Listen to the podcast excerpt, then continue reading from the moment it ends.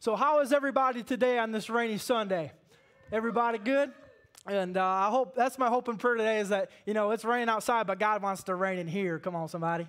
Amen. I've been praying and praying over this word. We're going to continue today and hope and pray that the Lord minister to us in a real powerful way that you experience his, his presence and his peace and his power in your life. And so if you if you were here last week, we kicked off a brand new sermon series titled God's Plan, Live, Love, and Lead. Who was here last week? Praise God. We didn't scare you off. Y'all came back. Amen. Did y'all enjoy the message last week? Yeah. Amen. If you missed last week and maybe this is your first Sunday, I'm excited. You're, you're, you're in a perfect place because we're going to continue this message as God's going to speak to you right where you're at. Before we kick off, let's just declare this together. Make this a declaration of faith today. Say this with me God, I want to live, I want to love, I want to lead. Amen. If you receive it, say amen. God's plan for his children, for his people, is to live, to love, and to lead. His plan is big, it's magnificent, it's huge. There's a lot to his plan, but as we kicked this off last week, we kind of just revisited some of the fundamentals of who God is and what he wants to do in and through our lives. And you, you got to know that God has a plan for your life. Who believes that? No, no matter what it looks like today, maybe you're, maybe you're living for Jesus, and I hope and pray everything's going awesome. I hope and pray you're on the hilltop. But maybe you're, maybe you're in the ditch today. I don't know. If you're in the ditch, if you're on the mountaintop, God still has a plan. He has a plan for you. I shared a little bit last week. Ian, before he was a pastor, he was just a lost sinner, addicted to drugs and to alcohol. And it was when I opened God's word and saw that God had a plan for me, everything changed. Everything in my life changed. I began not to just see God as some, some far off being, but I began to see God as someone who wanted to be involved in my life. He wanted to be there with me and to carry me through the hard places. As we kicked this off, I, I said, we've got to get away from me sharing that God has a plan for your life. I hope and pray that you've bought into that, that you believe that. But we, we also have to get away from this American church idea that we've presented this, this prosperity gospel. This, okay, Pastor, I hear God's got a plan for me, so I'm going to sit back and wait for that plan to just happen. Did you know you can't stumble your way into God's plan? Come on, somebody.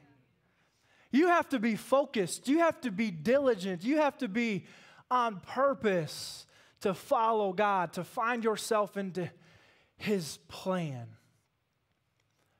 And His plan is magnificent, but it has to be sought out. It has to be found, as we're going to see here when we open our Bibles and read Jeremiah 29 11 through 13, our foundational scripture here in a moment.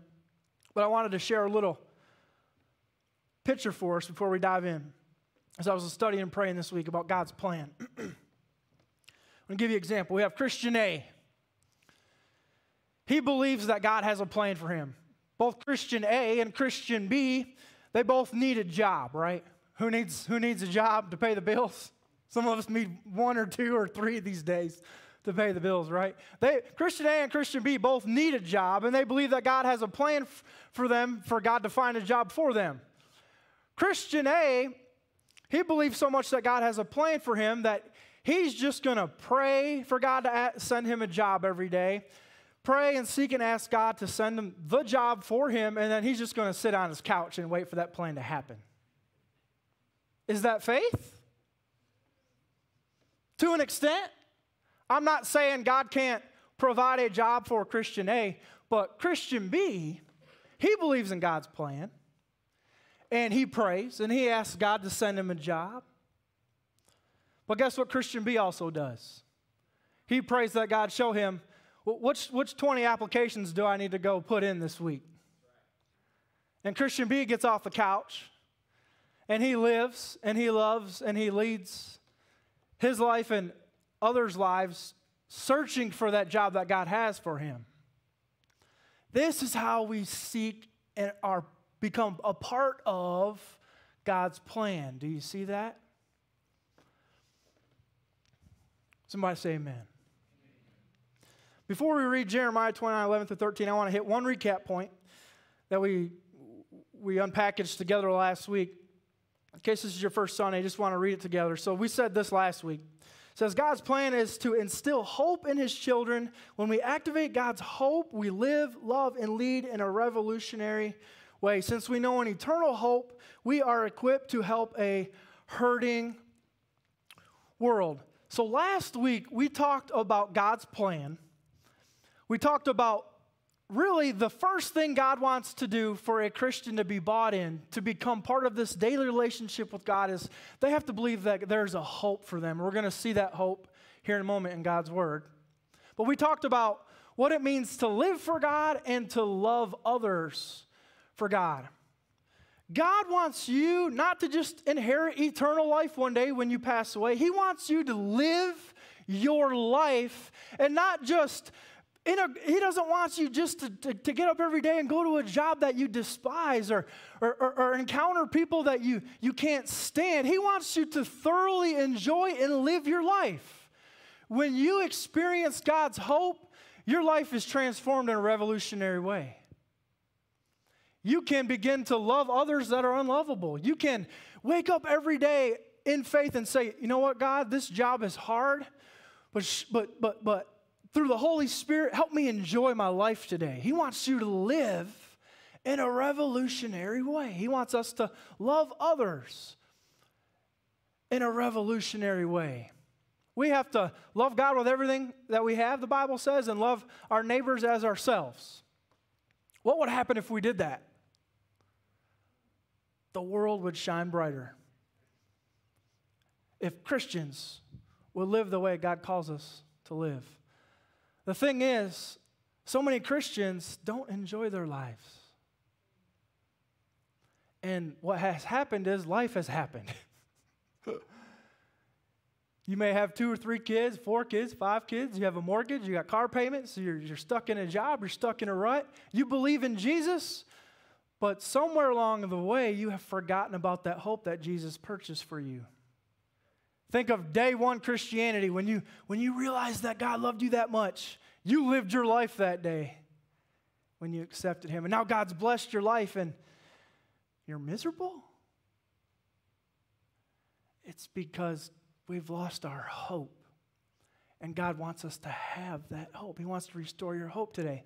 So, we talked about living and loving in God's plan last week. And for today, we're going to talk about leading in a revolutionary way and leading in God's plan for our lives today. Amen. Look at that foundational scripture today. Open your Bibles if you brought Who brought their Bible to church? Amen. Open to Jeremiah 29 11 through 13. I shared last week, this is one of my life verses. It's really the one of the first scriptures that ever spoke personally to me. They call that a rhema word. God deposited it into my heart. His, his word is alive and active, it says, and sharper than any double edged sword. And God pierced my heart because Ian was lost and hopeless. He needed this word in his life. And it's not just for me, it's, it's for us, it's for everyone. So look at verse 11. It says, For I know the plans. We're talking about God's plan today, right?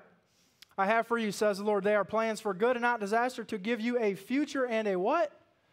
Hope. There's that word, hope. Underline that word.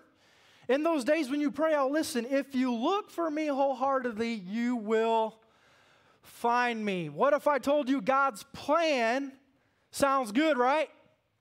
He wants to give you a future and a hope. He wants your life to be filled with goodness and gladness and blessings, not disaster and depression and, and death.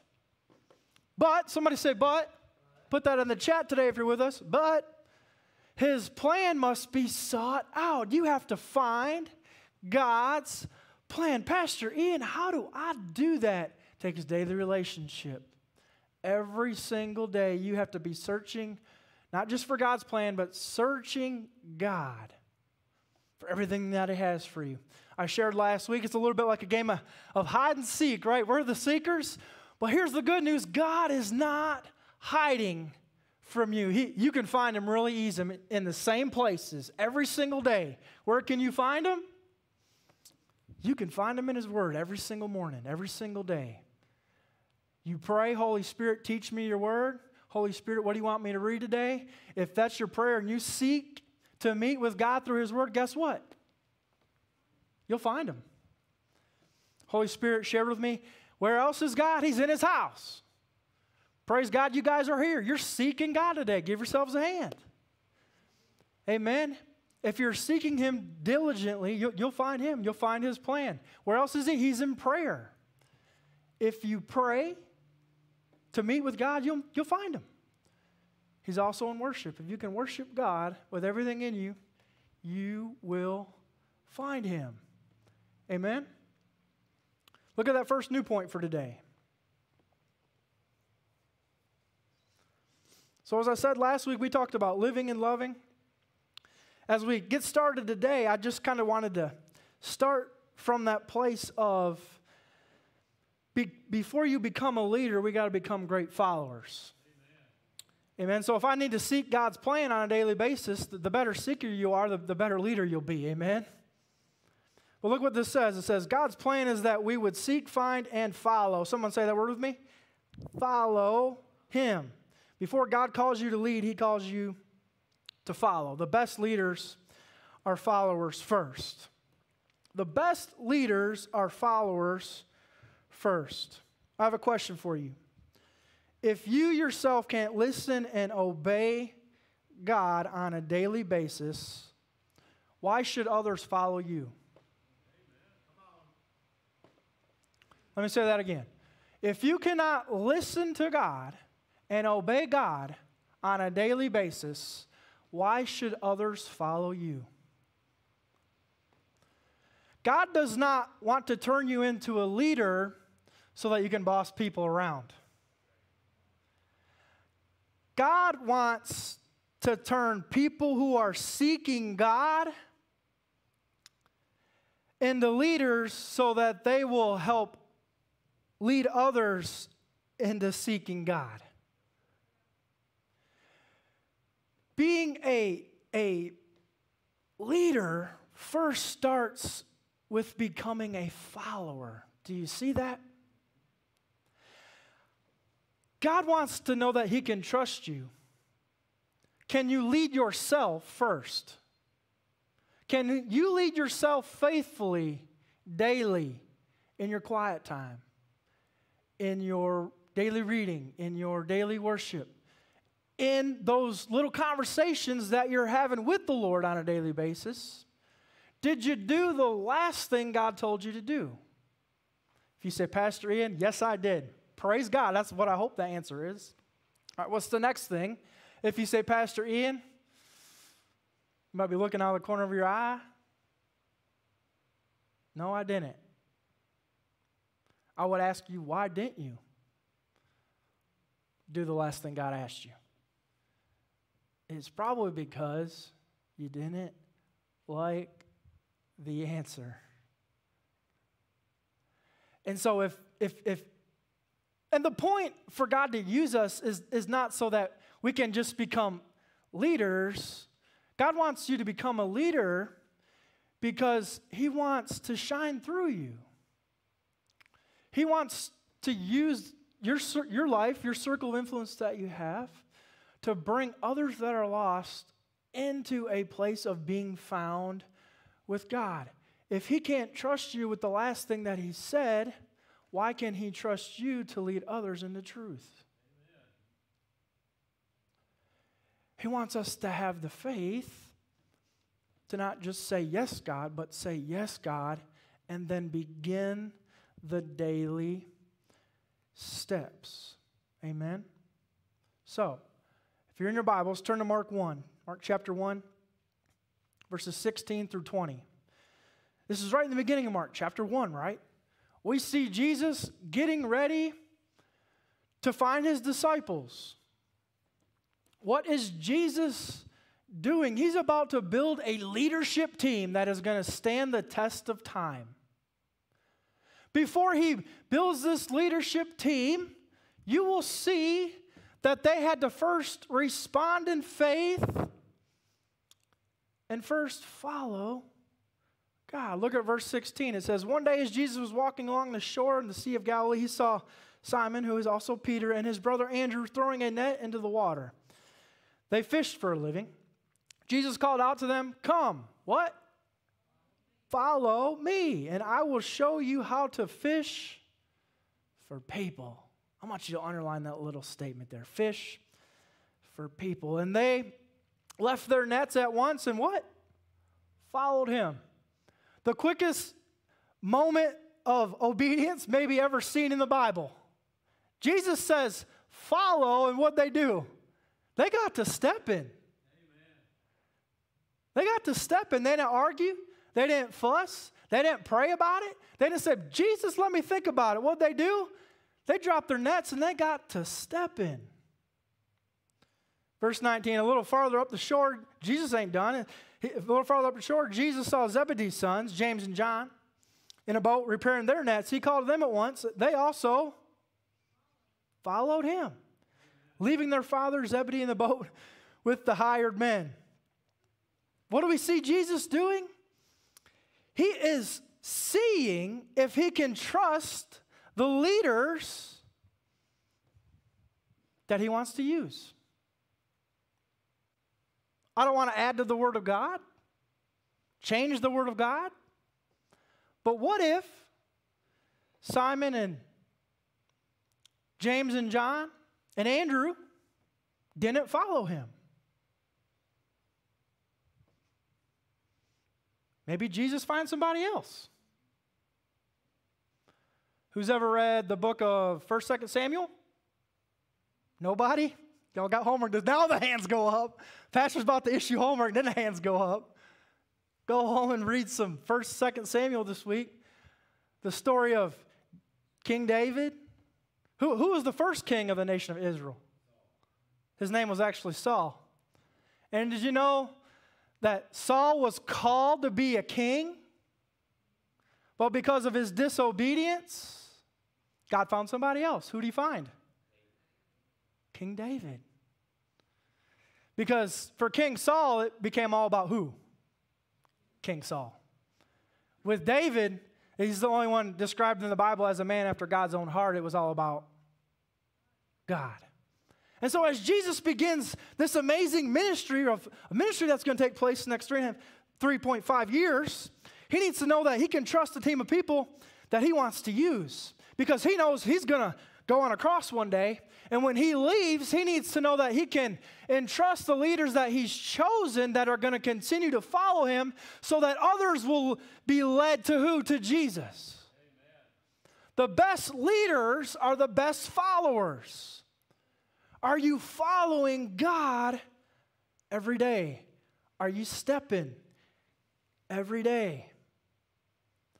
Look at John 10 27. Look at this. Jesus says, we're talking about following. Jesus says, My sheep listen, say that word with me. Listen to my voice. I know them, and they what? They follow me. Did you know hearing God and listening to God are two different things. I talk to a lot of people and you ask them, how can you pray for them or how can you help them? A lot of people say, I want to be able to hear from God better. And I, that, that's a good prayer. That, that's something we should all strive, strive for. But, but I often wonder, you know, you, if you try, you can hear God. And, and, and if you can't hear God because He's not speaking, he, He's speaking every single day. Did you know that? He's speaking every day. You got to be ser- searching for him. But the reason a lot of people can't can't they can hear from God, but they're not listening to God because they hear what God is saying, but they are not following God because they have not heeded his word. Hearing is not heeding. Listening is heeding. What does heeding mean? To respond by faith, to, to be obedient. Did you see it says, My sheep listen to my voice? Jesus said, He didn't say, My sheep hear my voice. He said, They listen, I know them, and they follow me. Any parents in the house? Anyone have kids at three or four or grandkids at three and four? Can I just pray over parents for a moment? Lord, give us some more grace, favor. Help us love our kids the way that you love us. In Jesus' name, if you receive it, say amen. Xander, he is, he's amazing. So blessed that he's one of our children. He's so smart. And I swear, every day he's learning new words and he's learning new things. And right now, we have an issue with hearing and listening. He hears great. We're working on the listening part. He'll be, we must be watching too much Teenage Mutant Ninja Turtles, Pastor Jessica. Because he thinks our couch is like ninja heaven. He just jumps and bounces and kicks and wants to tackle his brother and hit and kick him. And it's like, no, Xander, no, Xander, no, Xander. And you, you get onto him, and sometimes he listens, sometimes he doesn't. But for the most part, what he's been doing lately is he lets you get to that about the third or fourth no, right? It's like you're about to go in timeout, or I'm about to take the toy, or don't make me spank you. And then, then he stops.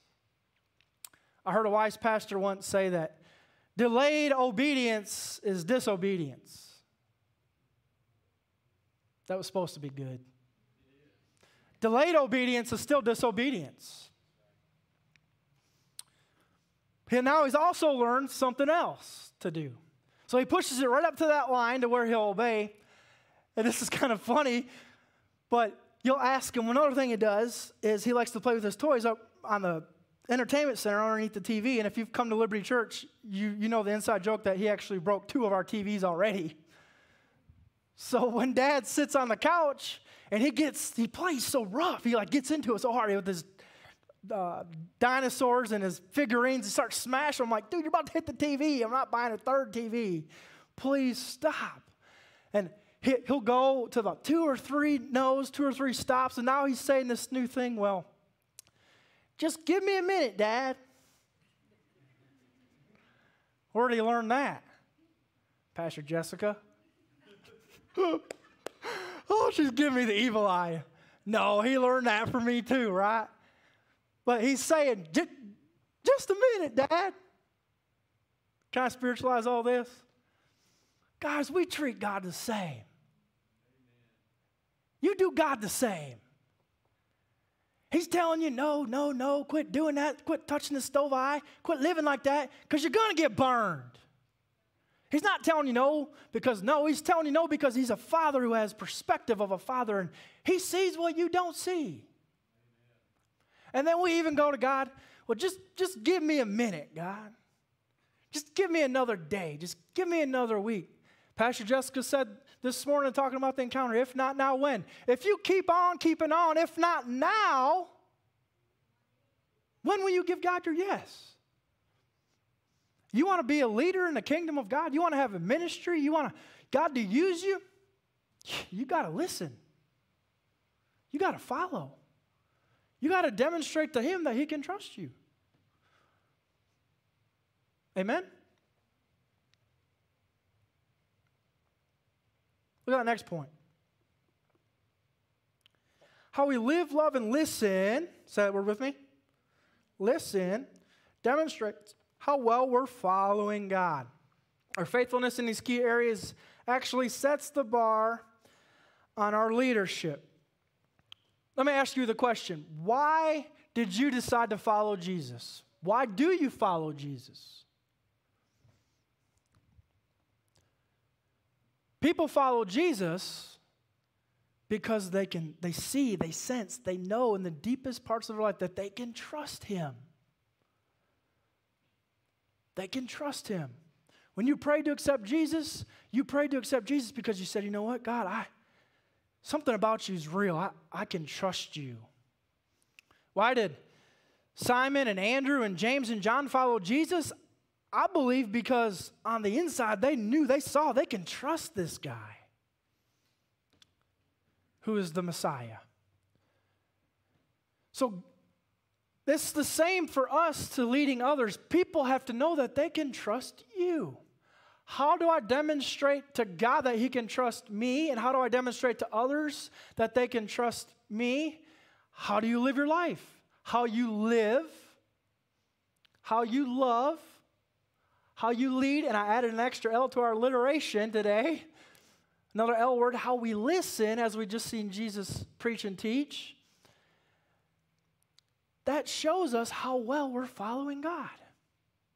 Pastor Ian, I don't know if I'm really following God. How, how are you loving people? How, how's your life? The things that no one else can see about your life.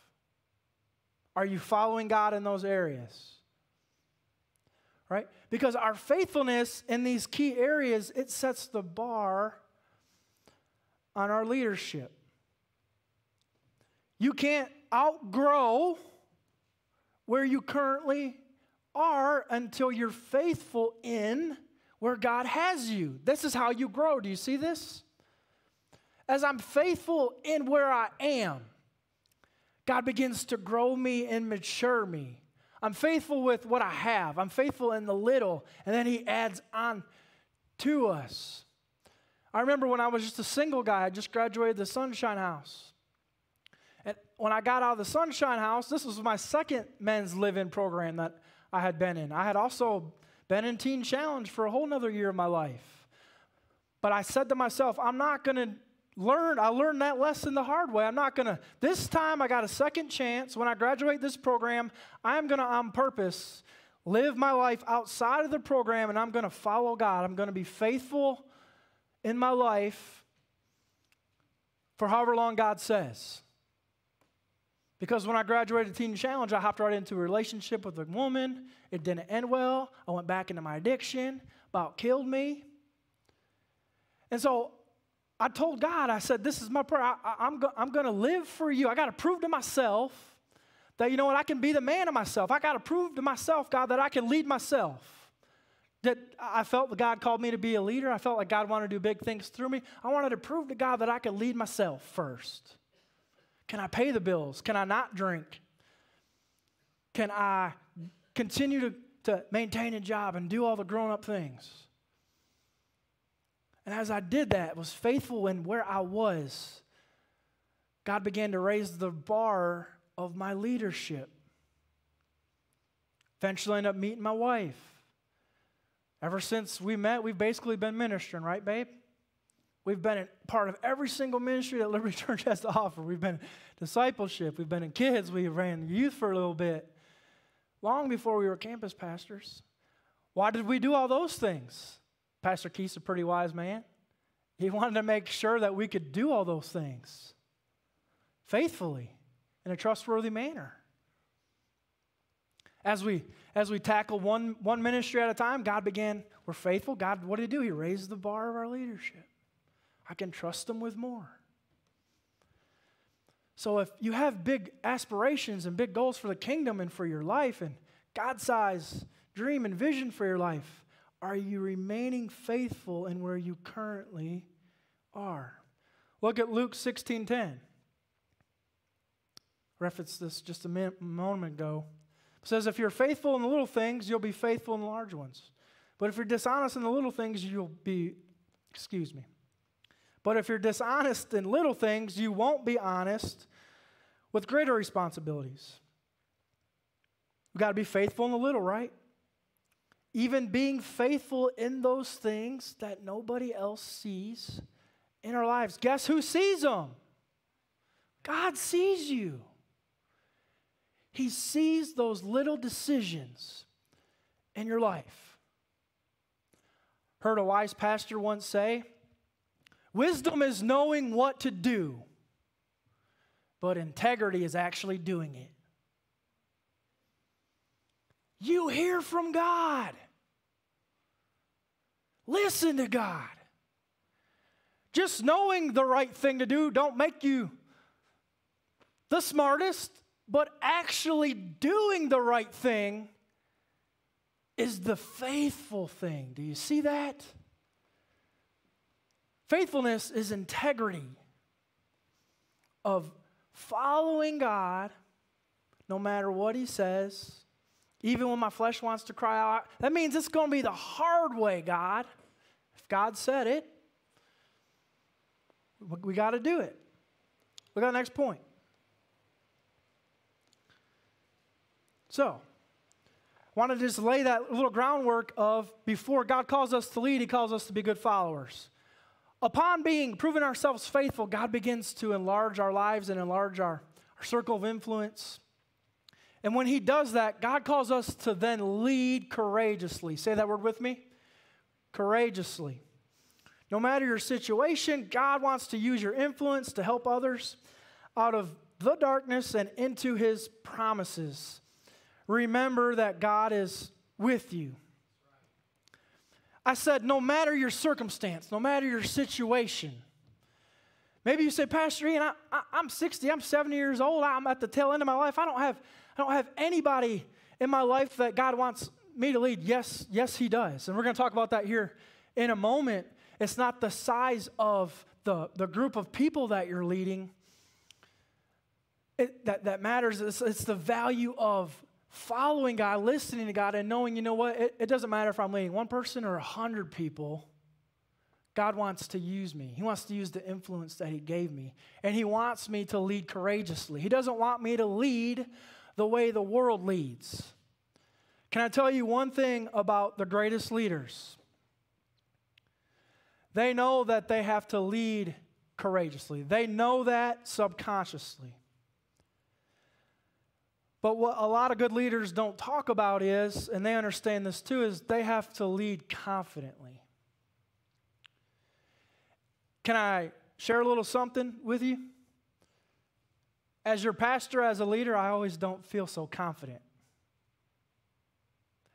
Leading people is one of the hardest things God calls us to do. Let me backtrack for a moment as the leader, even when you don't feel confident, guess what you have to exude? Come on, somebody. Confidence. That's part of the role and responsibility of a leader. But the Lord connected the dots for me this week. Guess how do I get to confidence when I don't feel confident? That's when I need to activate being courageous. The best leaders understand they gotta be courageous and confident. Most of the time, I'm confident, but not all the time. When I lack the confidence, I'm not, I'm not doubting God's call over my life, but I'm saying, God, I, I, I just don't feel as confident today. That's when I have to activate His courage. And when I move and operate and live and lead and love in his courage, faithfully, his confidence begins to drip. Because I'm saying, you know what? I, I, I, I get up and I keep putting on the bootstraps. I, I get up, I keep saying, Yes, God, this looks hard. I don't know how we're going to get there, but you said it. I'm not as confident, God, but you said it. So as I continue to live and operate in that, and we be, you begin to get successful results back, not saying you're going to have hiccups, things happen, but you keep moving on, you keep trucking on, and God's confidence begins to build in your life. You know what? I think that's even an honest question that a leader should ask himself. God, am I called to this? I ask God that often. God, am I still the pastor that you've called to, to Holly Pond? Not because I, I doubt the call of God in my life, but I want to make sure, God, am I being faithful in the calling? Am I being a David? Or have I turned into a Saul? Because I got to lead courageously no matter what it looks like. If I feel confident, if I don't feel confident, if God said it, I need to be confident, courageous in it. If I have questions, if I have doubts, I got to be confident, I got to be courageous. And, and it's really our response in the doubt that determines what kind of leader I am. Because when others see you leading courageously and confidently, what does it do to them? it spills over onto them. And they say, Well, he's doing this, she's doing this. I can do this. And you create a comfort place, you create peace and power and provision in the people that you are leading. And it creates a level of influence where people will begin to follow you. I want to give you a few verses out of Joshua 1. Let me preface this before we read them. And right in the beginning of Joshua, we see the end of Moses' reign. What has Moses been doing for over 40 years? Leading. Say that word with me. Leading. He's been leading who? The nation of Israel. He led them out of bondage. They wandered in the desert for 40 years because of their disobedience. But Moses has just died. Guess who's probably not feeling all that confident? Now, I'm not going to speak for Joshua, but the Holy Spirit kind of showed me the Lord tells him to be strong courageous, not strong and confident, because guess who needed some courage? Joshua. Sometimes you inherit a kingdom that God calls you to lead. And when you have an inheritance of leadership, that means you have shoes to fill. And I can relate to Joshua a little bit. I remember right when God called us to, to pastor, and you know, I love Pastor Keith. He's our father-in-law, the greatest father-in-law, the greatest pastor, greatest grandpa. But you know, I had this sense of, man, I got these big shoes I got to fill. And how am I going to do it like he does it? And people even do this without even knowing they're doing it. They don't mean it mean, but they'll, they'll say, well, you're doing this, Pastor Keith's doing this, and that's all fine and dandy, but early on, guess what Pastor Ian had to learn? I, I can't lead Liberty Church Holly Pond acting like I'm Pastor Keith. Guess what Joshua had to find out? He, he couldn't lead the nation of Israel acting like he was Moses. He had to be the best Joshua. Pastor Keith's awesome. There's only one. Guess what? There's only one Pastor Ian also. So you need me as, as your flock to step into. And I believe the Lord early on, He began to show me that I graduated, had to work, battle through that and get through that. God began to, to use that to, to helping me find my own shoes and find my own rhythm of leading and pastoring. And so, but I share all that to say that this is where Joshua is. He's having to learn how to lead a, an already established people and look what God tells him to do. It says, Be strong. Look at verse 6 Be strong courageous, for you are the one who will lead. There's that word lead these people. To possess all the land I swore to the ancestors I would give them. We can be strong and courageous. Why, Pastor Ian? Because God said so. God saw that Joshua needed to be strong, to be courageous, and he's saying, you're the man to lead them now. You're the one that's going to lead them into the promised land. You're, you're the one that's going to lead them into the promise. Why can we be strong, courageous? Because God said it, He promised it. If He promised it, we can buy into it. Amen? Skip down to verse 9. God almost repeats himself a little bit. He says, This is my, my command be strong, courageous. Then he adds, Do not be afraid or discouraged for the what? Lord, your God is with you wherever you go. Amen. Remember that God is with you wherever you go. Whether you're leading one person or a hundred people, if you're the boss at your job, if you're leading a ministry, and it gets hard and it gets tough, and you begin to question, you begin to doubt, Maybe you feel like I felt you're trying to, trying to fill some shoes of, of a legacy that's already been laid and you don't understand how God can use you.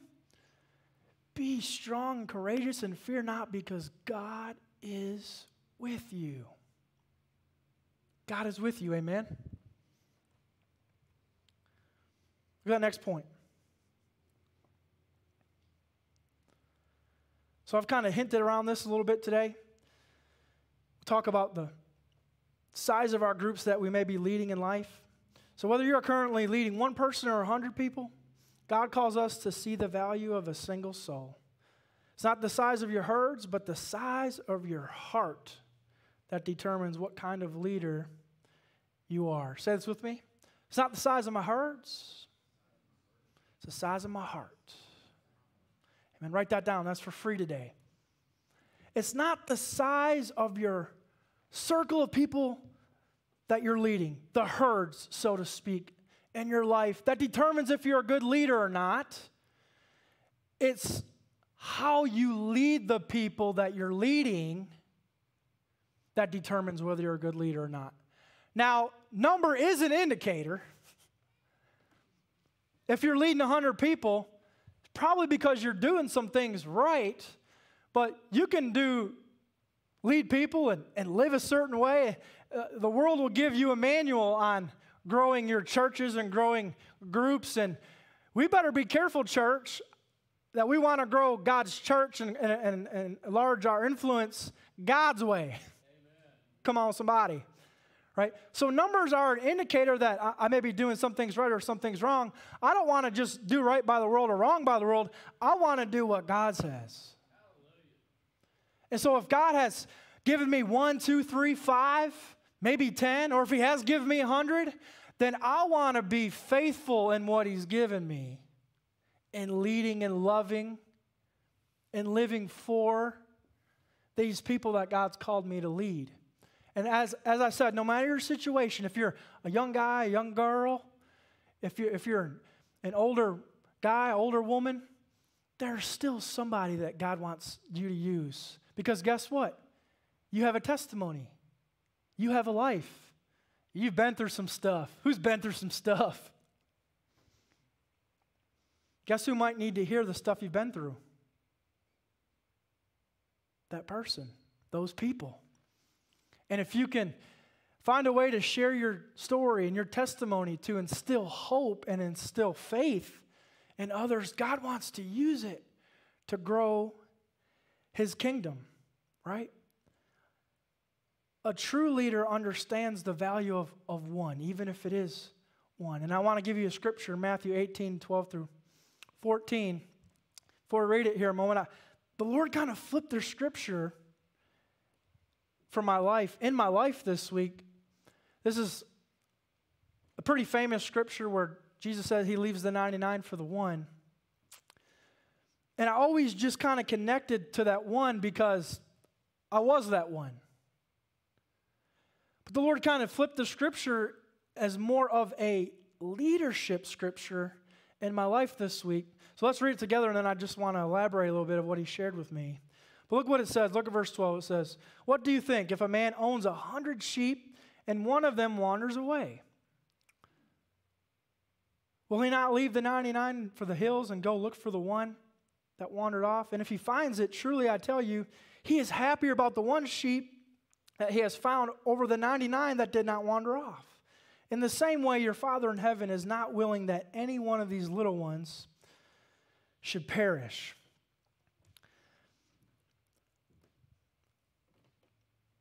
This parable, the farmer has a hundred sheep. That's a lot of sheep. Some of us maybe have more people in our lives that God wants us to lead than others. That's okay. As I said, I always connected to the scripture as that lost sheep because I was once lost, but God now found me. Anybody else been lost? Anybody else that one sheep? God bless you you understand the, the value of what God did for you. And, and, the whole point behind the scriptures, God wants you to know that the value of, of one.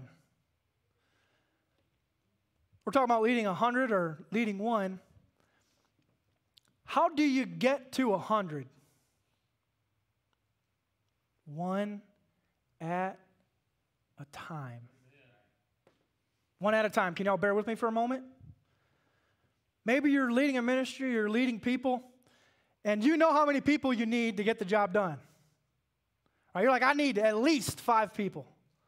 I need at least 10 people.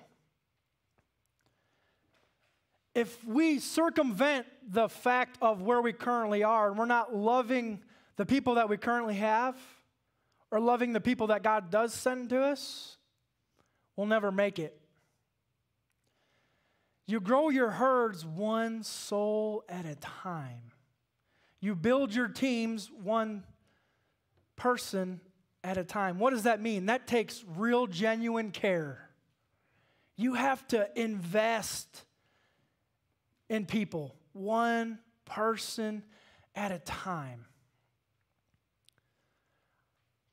As I was praying and asking God about this message in the scripture this week, I was kind of alarmed because I never would have read the scripture thought of the scripture this way. But this man has accumulated wealth. He has a hundred sheep. He leaves 99 for the one. And I feel like the Lord showed me there's a lot of people in this day and age, if they had a hundred of, no matter what it is, a hundred dollars, you have a hundred, fill in the blank, out of laziness, a lot of people would just say, ah, it's just one. I got 99. Why? Because they're living in the delusion of a blessed life.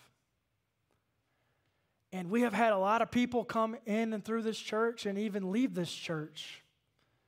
And there have been moments when Pastor Jessica and myself have dropped the ball when a sheep wanders off. But there's also been moments where we have texted folks every week for three months and they leave you on read. Anybody ever been left on read? iPhone? I say that to say sometimes you're going to go out there. It breaks your heart that they left. You're going to go out there, and at the end of the day, they still might not come back. But did you, did you go out there looking for them? I hope that's what we do. I hope that's what you do. But if you don't, there's something wrong with our hearts. Maybe that sheep just, just saying this for kicks and giggles, I guess. What if that sheep was his very first sheep? Would he have been attached and bonded to that sheep? That's not just any old number. That's not just any old sheep. That's his first sheep. We have to see people.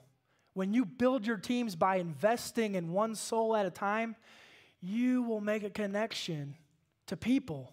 And if they leave God's church or God's plan, it'll grieve your heart because why? You know them. And you will stop at nothing to find them and bring them back. Amen? At that last point for today. So, if God found you, help him find others. Who's been found by God? I asked you, I'm asking you again. Keep them up, keep them raised up. Can you partner with God and help Him find others? The way we live, love, and lead, I'm going to add the other L word, listen today, could be the determining factor on whether or not someone stays lost or someone is found. As you just raised your hands, God found you. God found you for a reason. I often think, what if God never found me? how different so many other people's lives would look. Not to say, hey, Pastor Ian is making such an impact in everyone else's life, but if God didn't find me, He'd find somebody else. But how many different people's lives would be touched in a totally different way? God found you for a reason because He wants to use your life to touch others' lives. And He wants to use you to help find others others that are hurting, others that are lost, others that are hopeless.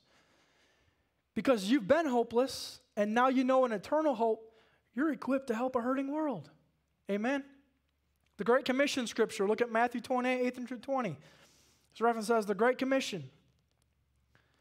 After Jesus built his leadership team, he knew one day he'd have to leave them. And look, look what he left them with. This is what he told them before he leaves and goes to the cross. Then Jesus came to them and said, All authority in heaven and on earth has been given to me. Therefore, go and make disciples of all nations, baptizing them in the name of the Father, the Son, and the Holy Spirit, and teaching them to obey everything I have commanded you. And surely I am with you always to the very end of the age. Y'all see a theme? Joshua 1, God says, Be strong, courageous. Do not fear, do not be afraid, for I'm with you. In Matthew 28, we see God says, I want you to lead people, I want you to find people, all people, all nations all over the world. Lead them, baptize them, disciple them. And no matter what it looks like, fear not, because surely I'm with you until the end of the age.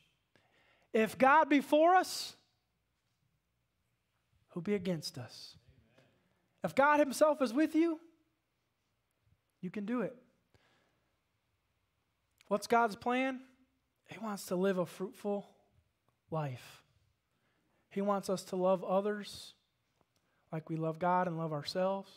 And He wants us to lead others courageously with zeal and passion. Not worried about the size of our herds, but the condition of our hearts. And if we can live like that, God's plan can be manifested. How Jesus say to pray? Your kingdom come on earth, your will be done on earth as it is in heaven. Amen. Y'all join me in prayer as we close. Heavenly Father, Lord, we love you. We thank you. Thank you for this word. Thank you for all those that are here today. I pray that something I said, something that you said through me today, Lord, would stick to us. Something real, something of substance that would show us that you have a plan. You want to use us in a real mighty way to grow your kingdom and to help those that maybe need hope.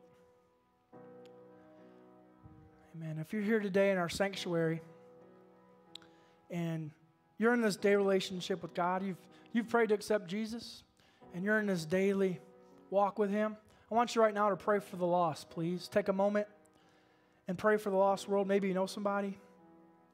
Pray for them. But on the flip side of that coin, if you're here in the sanctuary, or maybe you're joining us online today, you say, Pastor Ian, Jesus Christ is not my, my Lord. He's, he's not my personal Savior. You talked about following Him today, and I'm, I'm not doing that. But something you said today is stirring me up, is stirring my heart up. I, I want to change my life. I got good news for you. God don't want to just change your life, He wants to transform it. And if that's your heart's cry today, you want to pray to accept Jesus Christ, I want to ask you to do something for me. If you're here in the sanctuary, I want you right now, you can do two things. You can just stand straight up. Stand up out of your seat or raise your hand up real high. One of the two. Give you a few moments to do that. If you're joining us online today, put something in the chat to let us know you're praying this prayer with us. Praying to accept Jesus as your personal Lord and Savior. Give you a few moments. Be the best, best moment of your life. If Jesus is dealing with your heart, Show him you don't just hear the message, but you're going to listen to the message. If he's dealing with your heart, that you're going to follow him. A moment cemented in time. Amen. Amen. Amen. I want to lead us all in a prayer. Want you guys to repeat after me, loud and proud today. Heavenly Father, God, we love you. We accept your Son, Jesus. We believe that He is the Savior of the world. I now confess that He is the Lord of my life. Forgive me my sins. Forgive me my past. Send your Holy Spirit to redeem my future. In Jesus' name we pray. Amen. Amen. Praise God. Sorry I went a little long on you guys today. It's raining outside anyway. You can't go anywhere. Amen. Uh, anybody glad you came to church today? Amen. We're glad you came too, okay? You guys are officially dismissed. If you said that prayer for the first time today, come tell somebody, tell me, tell an usher. We'd love to partner with you in helping you find your next steps. Amen. We love you. We thank you. See you next Sunday.